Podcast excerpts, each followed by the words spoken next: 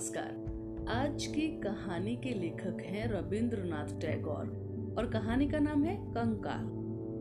हम तीन बाल्य साथी, जिस कमरे में सोते थे, उसकी बगल के कमरे की दीवार पर एक पूरा नर कंकाल लटका हुआ था।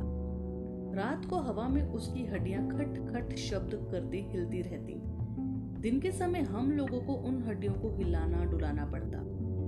तब हम पंडित महाशय से मेघनाद वध और कैम्बल स्कूल के छात्र से अस्थि विद्या पढ़ते थे। हमारे अभिभावकों की इच्छा थी कि हम लोगों को एक बार की ही सर्व विद्याओं में पारदर्शी बना देंगे। उनका उद्देश्य कहाँ तक सफल हुआ?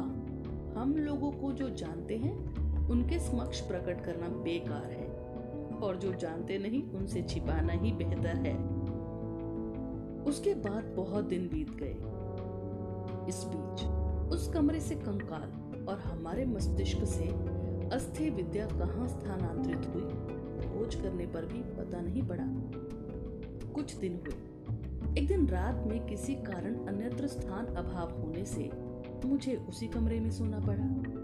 अनभ्यासवश नींद नहीं आ रही थी। इस करवट, उस करवट करते गिरजा की घड़ी के बड़े बड़े घंटों ने लगभग सारे घंटे बजा दिए। इतने में कमरे के कोने में जो तेल का शेज जल रहा था, वो करीब पाँच मिनट तक भक भकाता हुआ, एक बार की बुझ गया। इसके पहले ही हमारे घर में दो एक दुर्घटनाएँ घट चुकी थी। इसलिए इस प्रकाश के बुझने से सहज ही मृत्यु की बात मन में उदित हुई। मन में आया, ये जो रात के दूसरे प्रहर में एक दीप शिखा चिर अंधकार में विलीन हो गई। प्रकृति के लिए ये भी जैसी और मनुष्य की छोटी छोटी प्राण शिखाएँ। कभी दिन, कभी रात में सहसा बुझकर वे समृद्ध हो जाती हैं। वे भी वैसी ही हैं। क्रमशः उस कंकाल की बात याद आई। उसकी जीवित अवस्था के विषय में कल्पना करते करते सहसा लगा। एक चेतन पदार्थ अंधकार अंधकार में कमरे की दीवार टटोलते हुए मेरी मसहरी के चारों ओर चक्कर काटता फिर रहा है। उसके सघन निश्वास का शब्द सुनाई पड़ रहा है। वो जैसे कुछ खोज रहा है, पर पा नहीं रहा है और बड़ी तेज़ी से सारे कमरे की परिक्रमा कर रहा है। निश्चित समझ पाया कि मेरे निद्राहीन उष्ण मस्तिष्क की ये सारी कल्पना है और मेरे ही मस्तिष्क में जो रक्त साए साए करता दौड़ रहा है। वही तेज कदमों की आहट के समान सुनाई पड़ रहा है। लेकिन फिर भी मेरे सारे शरीर में भय की एक लहर दौड़ गई। इस अकारण भय को ज़बरदस्ती दूर करने के लिए बोल उठा, कौन?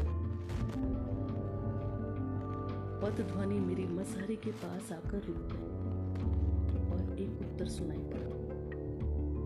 मैं? मेरा वो कंकाल कहाँ है? इसी से खोजने आया हूँ। मैंने सोचा, अपनी काल्पनिक सृष्टि से भयभीत होना ठीक नहीं। पाम रखने की मसनत को बलपूर्वक कसकर पकड़े हुए चिर परिचित के समान अत्यंत सहज स्वर में बोला, आधी रात में ये अच्छा काम ढूंढ निकाला है तो उस कंकाल की इस समय तुम्हें क्या आवश्यकता? अंधकार में मस हरि के अत्यंत निकट से उत्तर मिला, कहते क्या हो? मेरी छाती की हड्डी तो उसी में थी। मेरा 26 वर्ष का यौवन तो उसी के चारों ओर विकसित हुआ था। एक बार देखने की इच्छा नहीं होगी, मैंने फ़ौरन कहा। हाँ बात तो एकदम ठीक है। तो तुम जाकर खोजो, मैं थोड़ा सोने की कोशिश करूँ। उसने पूछा, तुम अकेले हो? फिर तो मैं थोड़ी देर बैठूं, थोड़ी गपशप की जाए। पैंतीस साल पहले मैं भी मनुष्यों के पास बैठकर मनुष्य के साथ गपशप करता था। इन पैंतीस वर्षों में मैं केवल शमशान की वातास में हु हु शब्द करता, घूमता फिरा हूँ। आज तुम्हारे पास बैठकर फिर एक बार मनुष्य के समान गप शप करूँ। ऐसा लगा मेरी मसहरी के पास कोई आ बैठा है। निरुपाय हो, मैं कुछ अधिक उत्साह से बोला, यही भला है, जिससे कि मन खूब प्रफुल्लित हो। ऐसी कोई कहानी सुना। उसने कहा, सबसे अधिक मज़ेदार कहानी यदि सुनना हो तो मैं अपने जीवन की कहानी सुनाऊं। गिरजे की घड़ी ने टन टन दो बजाए।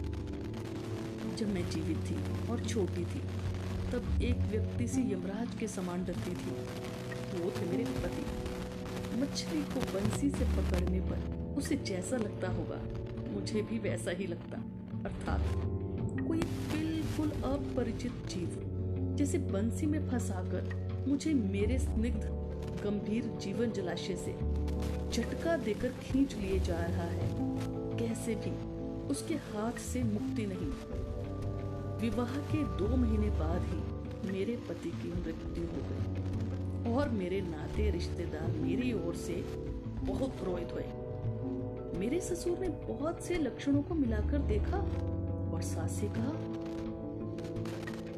शास्त्र में जिसे विष कन्या कहते हैं, ये लड़की वही है। ये बात मुझे स्पष्ट याद है। सुन रहे हो? कैसा लग रहा है? मैंने कहा अच्छा कहानी की शुरुआत बड़ी मज़ेदार है। आगे सुनो। मैं प्रसन्नता से मायके लौट आई। धीरे धीरे उम्र बढ़ने लगी। लोग मुझसे छिपाने की कोशिश करते, पर मैं अच्छी तरह जानती थी। मेरी जैसी सुंदरी दुर्लभ है। तुम्हें क्या लगता है? शायद ऐसा ही हो, पर मैंने तो तुम्हें कभी देखा नहीं। देखा नहीं? क्यों? मेरा ये कंकाल। मैं मज़ाक कर रही थी। तुम्हारे पास मैं कैसे प्रमाणित करूँ?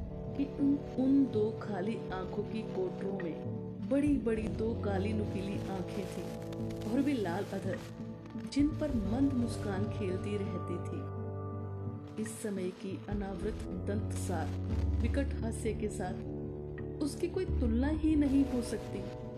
और उन कई रूखी सुखी अस्थि खंडों के ऊपर इतना ललित्य और लावण्य इतनी कठिन कोमल सुडौल परिपूर्णता प्रतिदिन प्रस्फुटित हो उठ रही थी। तुमसे ये बताते हुए हँसी आती है और क्रोध भी आता है। तब मेरे उस शरीर से अस्थि विद्या सीखी जा सकती है? ये उस समय के बड़े बड़े डॉक्टर भी विश्वास नहीं करते थे। मुझे पता है, एक डॉक्टर ने अपने किसी विशेष मित्र से मेरे लिए कनक चंपा कहा था। उसका मतलब ये कि दुनिया के सभी मनुष्य ही अस्थि विद्या और शरीर तत्व के दृष्टांत क्षेत्र थे। केवल मैं ही सौंदर्य रूपी पुष्प के समान थी। कनक चंपा में क्या किसी कंकाल का वास हो सकता है? मैं जब चलती थी, तब स्वयं समझ पाती कि हीरे के का टुकड़ा हिलाने पर उसके चारों ओर जैसे प्रकाश जगमगाता वैसे ही मेरे देह की प्रत्येक गति से सौंदर्य भंगिमा स्वाभाविक विभिन्न हिलौलों में चारों ओर फूट पड़ती। अक्सर मैं देर तक अपने दोनों हाथों को देखती रहती। दुनिया के सारे उद्गत पौरुष के मुँह में लगाम कसकर मधुर भाव से बस में कर सके। ऐसे थे वे दो हाथ। सुभद्रा अर्जुन को लेकर जिस गर्वित भंगिमा से अपने विजय रथ को विस्मित तीनों लोगों के बीच में से हाँक कर ले गई थी। शायद उनकी भी ऐसी ही दो सुडौल बाहुएँ आरक, करतल और लावण्य शिखा के समान उंगलियाँ रही होंगी। किंतु मेरे उस निर्लज, निरावरण, निराभरण, चिरव्रत कंकाल ने मेरे नाम से तुम्हारे पास मिथ्या गवाही दी है। उस समय मैं निरुपाय निरुत्तर थी। इस कारण दुनिया में सबसे अधिक क्रोध तुम पर आता है। इच्छा होती है मेरे उस सोलह वर्षीय जीवंत यौवन ताप से उत्पत्त अर्थिम रूप को एक बार तुम्हारी आँखों के आगे खड़ा कर दीर्घ काल के लिए तुम्हारी दोनों आँखों की नींद उड़ा दूँ। तुम्हारी अस्थि विद्या को अस्थिर बनाकर देश निकाला दे दूँ। यदि तुम्हारी देह होती तो उस देह को छू, शपथ लेकर कहता उस विद्या का रंच मात्र मेरे मस्तिष्क में नहीं है। और तुम्हारा वो भुवन मोहन पूर्ण यौवन, रूप रजनी के अंधकार पट पर ज्वा जल्यमान हो प्रकट है। और अधिक कहना नहीं होगा। हम्म मेरी कोई सखी नहीं थी। भैया ने विवाह ना करने की कसम खा रखी थी। अंतपुर में मैं अकेली, बगीचे में पेड़ के नीचे अकेले बैठी सोचती सारा विश्व मेरे से ही प्रेम कर रहा है। सारे तारे मेरा ही निरीक्षण कर रहे हैं। वातास बहाने से बार बार दीर्घ निश्वास छोड़ती बगल से निकलती जा रही है। और जिस तृणासन पर मैं दोनों पैरों को फैलाकर बैठी हूँ उसमें यदि चेतना होती तो वो फिर से अचेतन हो जाता। दुनिया के सारे युवा पुरुष उस तृण पुंज रूप में दलबद्ध हो, चुपचाप मेरे चरण वर्ती हो खड़े हैं। इस प्रकार की मैं कल्पना करती अकारण हृदय में जाने कैसी वेदना का अनुभव होता। भैया के मित्र शशि शेखर जब मेडिकल कॉलेज से पास होकर निकले तो वही हमारे परिवार के डॉक्टर बने। मैंने पहले भी उन्हें बहुत बार छिप छिप कर देखा था। भैया, बड़े विचित्र आदमी थे। दुनिया को जैसे अच्छी तरह आँखें खुलकर नहीं देखते। संसार उनके लिए पूरी तरह खाली नहीं, इसलिए सरकते सरकते एक बार की छोर पर जाकर उन्होंने आश्रय लिया था। उनके मित्रों में एक ही थे शशि शेखर। इसलिए बाहरी युवकों में हमेशा इन्हीं शशि शेखर को देखती। और जब संध्या समय पुष्प वृक्ष के तले मैं सम्रागी का आसन ग्रहण करती, तब दुनिया की सारी पुरुष जाति शशि शेखर की मूर्ति धारण कर मेरे चरणागत होती। सुन रहे हो? मन में कैसा लग रहा है? मैंने निश्वास देते हुए कहा हम्म लग रहा है शशि शेखर के रूप में ही जन्म लेता तो अच्छा होता। पहले पूरा सुनो। एक बार जब बदली के दिन थे, मुझे ज्वर आया। डॉक्टर देखने आए। वही मेरा प्रथम साक्षात्कार था। मैं खिड़की की ओर मुँह किए। थी। संध्या की लाल आभा के पड़ने से बीमार चेहरे की विवनता दूर हो गई थी। जब डॉक्टर ने कमरे में घुसते ही मेरे मुँह की ओर एक बार देखा, तब मैंने मन ही मन डॉक्टर की कल्पना में अपने मुख की ओर ताका। उस संध्या लोक में कोमल तकिए पर एक इशत क्लिष्ट कुसुम कोमल मुख असंयमित छोटी लटे ललाट पर आ गिरी थी और लज्जा से झुके बड़े बड़े नयन पल्लव कपोलों पर छाया विस्तार कर रहे थे। डॉक्टर ने मृदु विनीत स्वर में भैया से कहा, एक बार तो हाथ देखना ही होगा। मैंने देह आवरण से क्लांत सुडौल हाथ को बाहर निकाल दिया। एक बार अपने हाथ की ओर ताक कर देखा, यदि नीले रंग की कांच की चूड़ियाँ पहन पाती तो ये और भी सुंदर दिखते। रोगी के हाथ को लेकर नाड़ी देखने में डॉक्टर की ऐसी हिचकिचाहट इससे पहले मैंने कभी नहीं देखी थी। अत्यंत असंलग्न भाव से कांपती उंगलियों से नाड़ी देखी। उन्होंने मेरे ज्वर के उताप को जाना। मैंने भी उनके अंदर की नाड़ी कैसी चल रही है, इसका कुछ आभास पाया। क्यों? विश्वास नहीं हो रहा है। मैंने कहा, अविश्वास का कोई कारण नहीं। मनुष्य की नाड़ी प्रत्येक अवस्था में समान रूप से नहीं चलती। काल क्रम से और भी दो चार बार रोग में और आरोग्य होने के कारण बाद देखा मेरी उस संध्याकालीन मानस सभा में विश्व की करोड़ों पुरुष संख्या अत्यंत हास पाती और अंत में एक पर ही आ ठहरी। मेरी दुनिया प्राय जन शून्य हुआ जगत में केवल एक डॉक्टर और एक रोगी ही बचे रहे।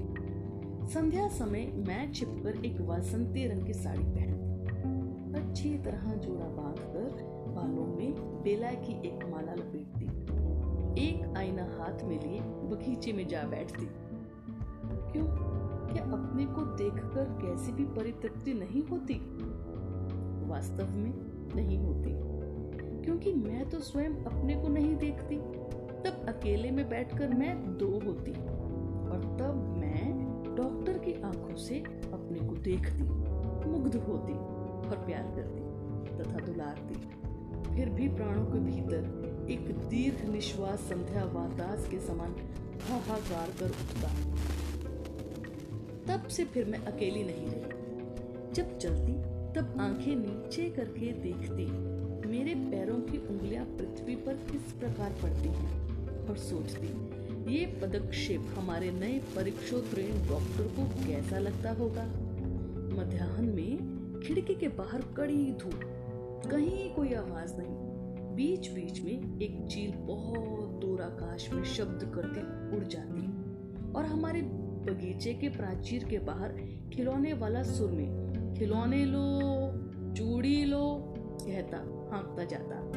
मैं एक उज्जवल सफ़ेद चादर बिछा, अपने हाथों बिछौना लगा, सोती।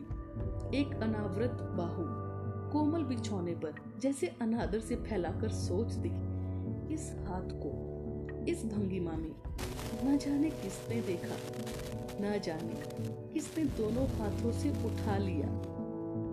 न जाने कौन इसके आरक्त करतल पर चुंबन जड़ते हुए फिर धीरे धीरे लौटा जा रहा है। सोचो, यदि कहानी का अंत यही होता तो कैसा होता? मैंने कहा, बुरा नहीं, कुछ अधूरा अवश्य रहता। उतने को अपने मन से पूरा करते हुए बाकी रात अच्छी तरह कट जाती। किंतु इससे तो कहानी बड़ी गंभीर हो जाती। इसका व्यंग कहाँ रहता? इसके भीतर का कंकाल अपनी समस्त दंत पंक्ति फैलाए कहाँ दिखता? उसके बाद सुनो। तनिक प्रसिद्धि पाते ही हमारे मकान की निचली मंजिल पर डॉक्टर ने अपना दवा खाना खोला। तब मैं उनसे बीच बीच में हँसते हँसते दवा की बात, विष की बात मनुष्य की कैसे सहज में मृत्यु होती है, ये सारी बातें पूछती रहती। डॉक्टरी बातों से डॉक्टर का मुँह खुल जाता। सुनते सुनते मृत्यु जैसे परिचित घर के लोगों के समान हो गई। प्रेम और मृत्यु, केवल इन्हीं दो को ही मैंने सारी दुनिया में देखा। मेरी कहानी अब समाप्त होने को ही है, अब अधिक नहीं है। मैंने मृदु स्वर में कहा रात भी लगभग बीत ही चली है। इधर कुछ दिनों से पाती डॉक्टर बाबू बड़े अन्य मनस्क से और मेरे सामने जैसे भारी लज्जित दिखते। एक दिन देखा, वे कुछ अधिक सज धज कर भैया से उनकी बग्घी जोड़ी मांग कर ले गए कि रात को कहीं जाएँगे। मेरे से रहा नहीं गए। भैया के पास जाकर इधर उधर की अनेक बातों के बाद पूछा, भैया डॉक्टर बाबू बग्घी लेकर आज कहाँ जा रहे हैं? संक्षेप में भैया ने कहा, मरने। मैंने कहा, नहीं सच सच बताओ ना। उन्होंने पहले से कुछ खोलकर कहा, विवाह करने। मैंने कहा, सचमुच? और ये कहकर मैं खूब हंसने लगी। धीरे धीरे सुनने में आया, इस विवाह में डॉक्टर को बारह हज़ार रुपए मिलेंगे। कि तुम मेरे से ये बात छुपा कर रख मुझे अपमानित करने का क्या अर्थ था? मैं क्या उनके पैर पकड़कर कहने गई थी कि उनके ऐसा करने पर मैं छाती कूटकर मर जाऊँगी? पुरुषों पर विश्वास करने का उपाय नहीं। दुनिया में मैंने केवल एक ही पुरुष देखा और एक ही क्षण में सारा ज्ञान हासिल कर लिया है। संध्या से पहले डॉक्टर के रोगी देखकर कमरे में आने पर मैंने बहुत अधिक हँसते हँसते कहा, कहिए डॉक्टर साहब क्या आज आपका विवाह है? मेरी प्रसन्नता देख केवल डॉक्टर लज्जित हुए हों। ऐसा नहीं, वो बड़े उदास हो गए। मैंने पूछा, बात क्या है जो बाजा गाजा नहीं है? सुनकर कुछ लंबी गहरी सांस भरते हुए बोले, विवाह जैसी वस्तु, क्या इतनी अधिक आनंद की बात है? सुनकर मैं हँसते हुए बेहाल हो गई। ऐसी बात भी तो नहीं कभी नहीं सुनी। मैंने कहा, ऐसा नहीं होगा। बाजा बजना चाहिए, रोशनी होनी चाहिए। मैंने भैया को भी इतना परेशान किया कि भैया उसी समय पूरी तरह उत्सव के आयोजन में लग गए। मैं तो बस यही बातें करने लगी। बहू के घर में आने पर क्या होगा? क्या करूँगी फिर पूछा अच्छा डॉक्टर साहब तब भी क्या आप रोगियों की नाड़ी टटोलते फिरेंगे? यद्यपि, मनुष्य का विशेष तौर पर पुरुषों का मन दृष्टिगोचर नहीं। फिर भी मैं शपथ पूर्वक कह सकती हूँ, ये बातें डॉक्टर के हृदय पर सेल के समान बिंध रही थी। आधी रात के बाद लग्न था। संध्या समय डॉक्टर छत पर बैठकर भैया के साथ दो एक पैग शराब के पी रहे थे। दोनों की ये आदत थी। धीरे धीरे आकाश में चाँद निकला। मैंने हँसते हँसते जाकर कहा, डॉक्टर साहब, भूल गए क्या? यात्रा का समय तो हो गया है। यहाँ एक मामूली सी बात बताना ज़रूरी है। इसी बीच छिपकर दवा खाने में जाकर थोड़ा सा चून संग्रह कर लाई थी और मैंने उस चून का कुछ अंश सुविधा अनुसार अलक्षित रूप से डॉक्टर के गिलास में मिला दिया था। किस चून को खाने पर आदमी मरता है, ये डॉक्टर से पहले ही जान लिया था। डॉक्टर एक सांस में गिलास खाली कर कुछ आर्द्र गदगद कंठ से मेरे मुख की ओर मर्मांतक दृष्टिपात करते बोले तो चलता हूँ। वंशी बजने लगी। मैंने एक बनारसी साड़ी पहनी, जितने गहने संदूक में थे, सब निकाल कर पहने। मांग में चौड़ा करके सिंदूर भरा। उसी मौलश्री के तले अपना बिस्तर बिछाया। बड़ी सुंदर रात थी उज्जवल चांदनी छिटक रही थी। सुख जगत की थकान हरती, दक्षिण वायु बह रही थी। जूही और मोगरे की सुगंधी से सारा बगीचा गमक रहा था। वंशी ध्वनि जब क्रमशः दूर चली गई और ज्योत्सना अंधकार में परिणत हो आई। ये तरुण पल्लव भराकाश तथा आजन्म काल के घर द्वार को लिए पृथ्वी जब मेरी चारों ओर से माया के समान विलीन होने लगी, तब मैं आँखें बंद कर हँसी। इच्छा थी, जब लोग मुझे आकर देखेंगे, तब ये हँसी जैसे गुलाबी नशे के समान मेरे होठों पर छाई रहे। इच्छा थी, जब मैं अनंत रात्रि के वासर कक्ष में धीरे धीरे प्रवेश करूँगी, तब ये हँसी भर यहाँ से मुख पर लेती जाऊँगी। कहाँ है वो वासर कक्ष? कहाँ है मेरे विवाह की वेशभूषा? अपने भीतर से एक खटखट शब्द से जगकर देखा, मुझे लेकर तीन बालक अस्थि विद्या सीख रहे हैं। हृदय के बीच जहाँ सुख दुख दुख दुख करते और यौवन की पंखुड़ियाँ दिन प्रतिदिन एक एक कर प्रस्फुटित होती, वही वेद के संकेत द्वारा किसी अस्थिर अस्थिर अस्थि का क्या नाम है? मास्टर सिखा रहे थे और वो जो अंतिम हँसी होठों पर मैंने प्रस्फुटित की थी, उसका कोई चिन्ह देख पाए थे क्या? कहानी कैसी लगी? मैंने कहा, कहानी तो बड़ी आनंदप्रद है। इतने में पहली बार कौआ बोला। मैंने पूछा, अभी रुकोगी क्या? कोई उत्तर नहीं मिला। तभी कमरे में भोर के प्रकाश ने प्रवेश किया।